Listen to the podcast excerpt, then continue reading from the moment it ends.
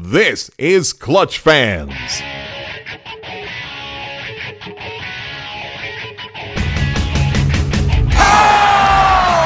the parking lot. The Rockets are going to Boston. How sweet it is!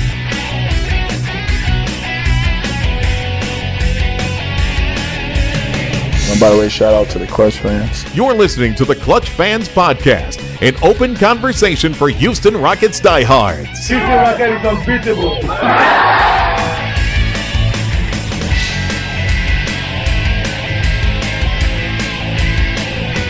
I'm ready to get on Clutch Fans. Now, here's your host, the man who would have drafted Harold Miner over Robert Horry, Dave Hardisty. Welcome into the Clutch Fans Podcast. We are here at Toyota Center after a very big and much needed win by the Houston Rockets. A blowout win, 127 to 105 over the Golden State Warriors uh, in game two. I'm here with my good friend MK Bauer. Uh, you can follow him on Twitter at, at Moisekapenda. Great follow. MK, this was uh, a game the Rockets absolutely had to have, and they win in huge fashion. Yeah, Steve Kerr mentioned after the game that the, the Rockets played with desperation and the, and the Warriors did not. And these things are what has to happen when you're the team trailing in a series, particularly when you're the team at home and you lose game one. Uh, they realize they cannot go back to Oakland down 0-2 in a series where Golden State hasn't lost at home in the postseason in forever. So they had to pull out all the stops. And what's interesting to me, it's they almost hit upon everything we talked about after game one in terms of delivering a superior performance. They eliminated the mistakes defensively, particularly on the perimeter. They played with a lot more thrust and pace offensively. They were not afraid to run against Golden State, particularly early in the game, and establishing some, some, some sort of momentum. And they got a lot of contributions offensively from multiple players. And we'll dig into all that as we get further along. But it was pretty interesting to me that what was clear to everyone watching game one was what had to change. And they changed all those things in specific notions, specific place tonight, and got the result they wanted. Obviously, there will be adjustments by Golden State going into Game Three, but for one night, the Rockets did all the things they needed to do to kind of score this series. You know, it's interesting because I think this game uh, it had me a little concerned early on because the Rockets did have good energy. Uh, they forced seven turnovers, which uh, Steve Kerr thought was the big reason that uh, you know really the, the Warriors sort of gave that confidence to the Rockets. But you look at it, the, the Warriors were 0 for 7 in that first quarter from three point range, seven turnovers, and the Rockets are only up 26 21. I think I told you that time I was pretty nervous. Yeah. Rockets scored 101 points in the final three quarters um, and just uh, blew them away. We, you know, even even withstood that third quarter death lineup that the, the Warriors put out there when the Rockets built a 14 point lead at halftime, increased it to 16 through the end of the third. So many things to take away from this game, and, and, I, and I, I'm excited to see this. I think it's, uh, you know, it reminds me a little bit of that game two loss uh, to Utah and the way they rebounded and their their their uh, defensive energy was completely different in game three in Utah. Same thing happened here. Can the Rockets sustain this? Let's hope so. I, I, I don't think some of these uh, shooting performances are quite sustainable. Perhaps Eric Gordon, yes. PJ Tucker was just out of his mind and has been absolutely. Uh, he's been great in the postseason. He was not that strong, uh, certainly offensively in game one. Um, but uh, you know, certainly the defensive effort should be able to be there every night. Ariza, Gordon, and Tucker scored 68 points on 38 shooting possessions with one turnover. I don't think they can be that good, but they can be effective enough to bolster what you're getting nightly from um, James Harden and, and Chris Paul, and they did their job tonight. Look, look, you can't get any further into this postseason without wide-ranging contributions from other guys on this team, and it was pretty interesting to me, like from my perspective. I thought the Rockets tonight did what Golden State did in game one in terms of trying their hardest against Durant, but making sure Durant didn't get other guys involved. Like Durant has one assist in two games th- in this series, Yeah. one total assist, while averaging 37 and a half points. So they're running bodies at him. They're trying to contest shots. He's dynamic and is scoring at will, but he's not actively involving other players. So when that happens, you need other guys to kind of provide some sort of thrust offensively and get people going. And they didn't get that from Steph Curry. They didn't get that from from um, Klay Thompson. Klay Thompson had eight points tonight after having 28 in game one. The Splash Brothers total had 24 points on 30 shooting possessions, three or 12 from three pointers. Um, they had 46 points on 36 possessions in game one. So all the things they've done as as an offense, getting multiple guys involved, all the passing, the, the beautiful body movement, it wasn't quite there tonight because a the Rockets just tried harder defensively, and B, they kind of acquiesce to the fact that Kevin Durant is one guy they can't defend. They'll try, but they won't let him get other guys actively involved. I thought that was very interesting because it was kind of a microcosm of what happened in Game One, where the Rockets had James Harden doing everything for them. The usage rate was through the roof. He had 41 points. Really, other guys weren't really actively involved tonight. They completely flipped that around. 14 of their 23 assists came from somebody other than Harden and Chris Paul. That's a huge number. Yeah, that's that's incredible. Uh, you know, I have to, to to really shout out PJ Tucker again. He's been incredible, and I have to admit, all season long, every time he shoots a three, I'm still feeling like when he makes it, it's it's abnormal. Yet he is by far through the playoffs. Uh, the best three-point shooter on this team. I believe he's shooting over 48%, which is unbelievable uh, in the postseason, and was five of six from three-point range tonight. But I think you know, not only is Tucker, Tu- I think Mike D'Antoni said after the game something I think was really important. He's like, look, I don't care if you miss all of them. Obviously, he wants them to knock down the shots, but he knows that PJ Tucker's a guy who impacts this game in so many ways, whether he hits the, down the, uh, knocks down those open shots or not. And from the corner, he's been doing it. But Eric Gordon, we talked in the last podcast how he's been pretty much AWOL all postseason. I mean, he's had a few decent games here and there. He was he was the Eric Gordon we saw more at the end of the year and, and, and during flashes of the sixth man of the year type player, six of nine from three point range. This is a guy you now have to have in every game in this series. they took the he took the fight to them though. I, I, the funny thing about about Gordon's performance to me was that we saw moments where he went to the rim, particularly one in the second half, where he went right at Kevin Durant at the rim and drew a foul. And you need that sort of aggressiveness. All the Rockets need to do is maintain their level of aggression. I thought tonight they did move bodies a little bit more on offense. They didn't just kind of stand around and watch isolation plays. They moved a little bit, but again, it was about thrust, it was about pace, it was about getting in transition. Seven fast break points in the first quarter after having three total in the game. They finished with 12 tonight.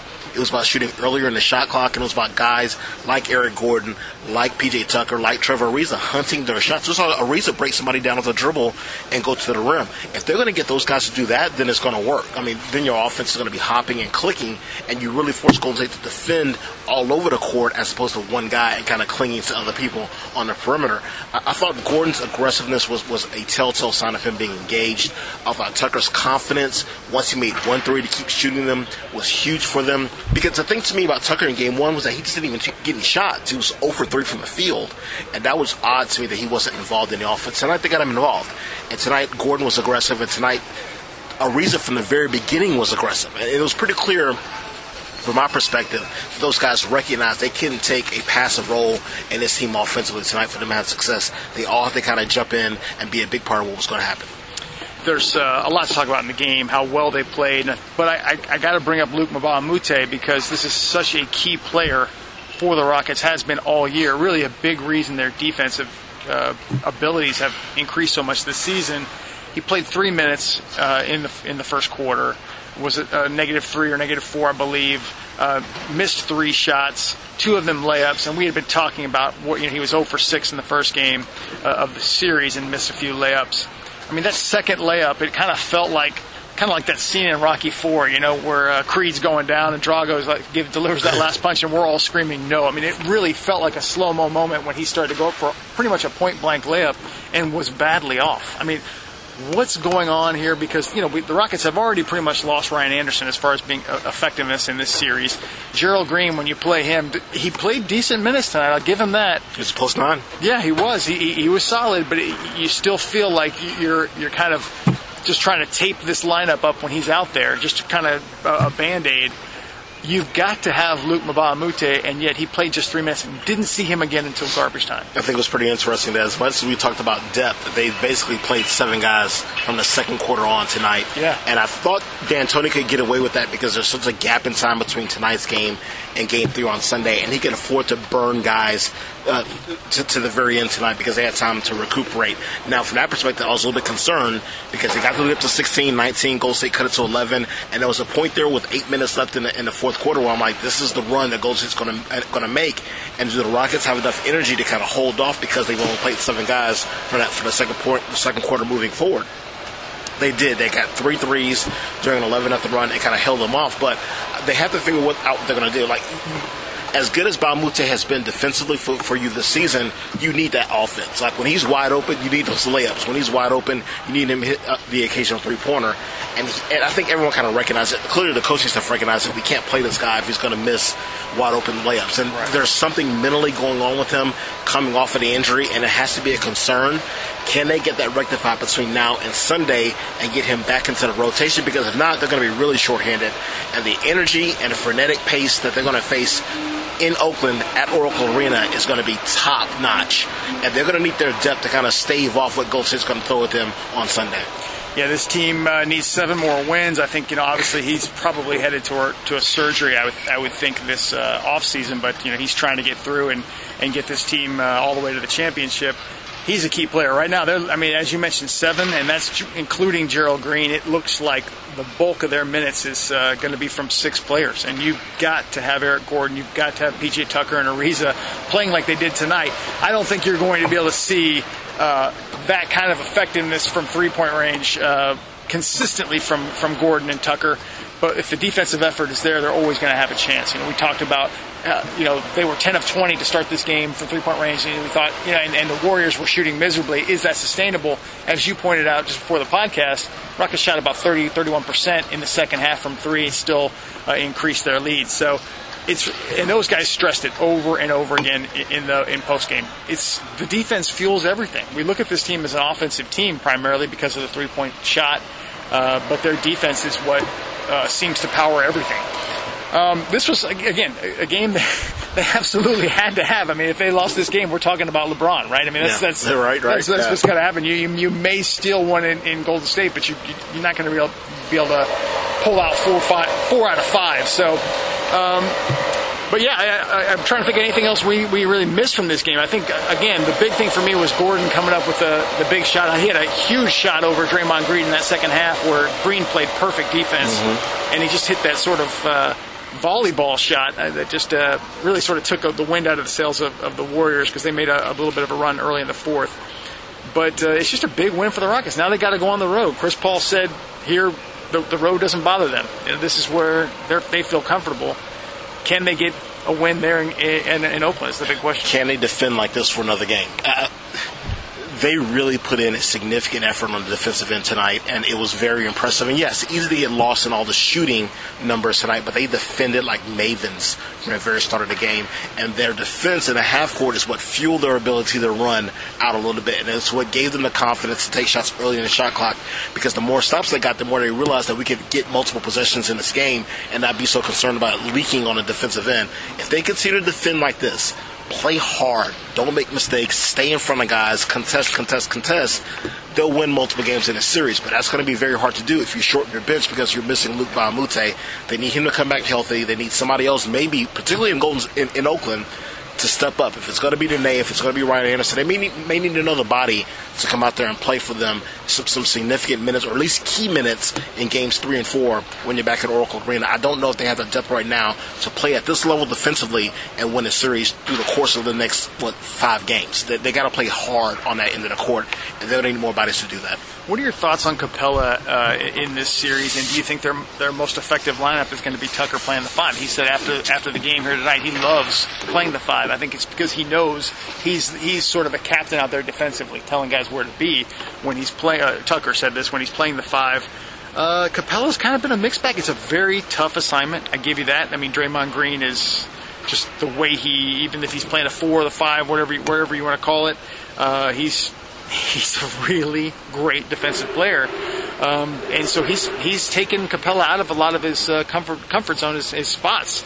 How do you see him in this series, and do you think they're going to be running more Tucker running the five? It, it, the knee jerk reaction would be that, that Capela's too important for them for, for rim protection and, and operating out of the pick and roll, but that pick and roll's not there. And and we saw one moment tonight kind of nudged you a little bit where Capela got the ball in the low block with Draymond on him, and everybody else cleared out. And he didn't even take a shot, didn't even look for a shot. I think Draymond's in his head defensively in terms of him knowing that he can't get around him or get a clear shot over him, and he bypassed an opportunity there. And so he's basically been uh, kind of reduced to offensive rebounds and, and garbage points. And if that's going to be it, that's going to limit his effectiveness in the series and therefore limit how often he plays. But again, Tucker's starting for you. So you can't really kind of look at look at it from a perspective of let's just go with the tuck wagon lineup more often because that means you're extending his minutes and you're extending the minutes of those smaller players. And yes, Golden State likes to play small and they're kind of very adept at playing small. But I think Capela still has to have a place in the series. He just has to find a way, and it's what D'Antoni said pregame find a way to set that pick in a different way and be more effective rolling to the basket or just kind of cr- create some space for himself offensively to be a little bit more of an impact player on that end of the court. Right now, it's not happening because Draymond is, as you said, an incredible defensive player. Yeah, only uh, three shots in this game for Capela uh, was not effective from the line at all. One of five tonight. That, that's uh, something that uh, has been a problem for him in the second half of the season. Um, but only one shot, only one field goal attempt in the, in the second half. So a little concerned about him uh, because, again, I don't know offensively if you can uh, rely on uh, Ariza, um, Tucker, and, and, Gordon being that effective. But again, you have a 22 point cushion you played around with tonight, as they pointed out repeatedly. It is about the defense. But hey, this is not going to be the final home game of the year. We're coming back here, right? I mean, we're, we're going to do another podcast for sure because uh, I have to admit that was a little bit of a concern. Rockets lose this game, and, and you might be saying a little bit of farewells till next season. I, am proud of their effort. you know, from a complete objective perspective, I'm proud of the effort they put forth tonight because they recognize they have to win this game. And it's it's one thing to kind of talk about these sort of things. It's another thing to kind of look at yourself in the mirror and recognize we're again.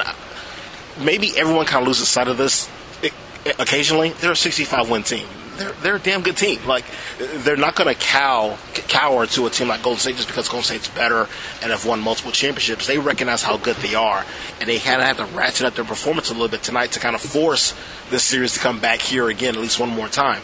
Can they win one game in Oakland? It's going to be really tough because it seems like Golden State hasn't lost there forever.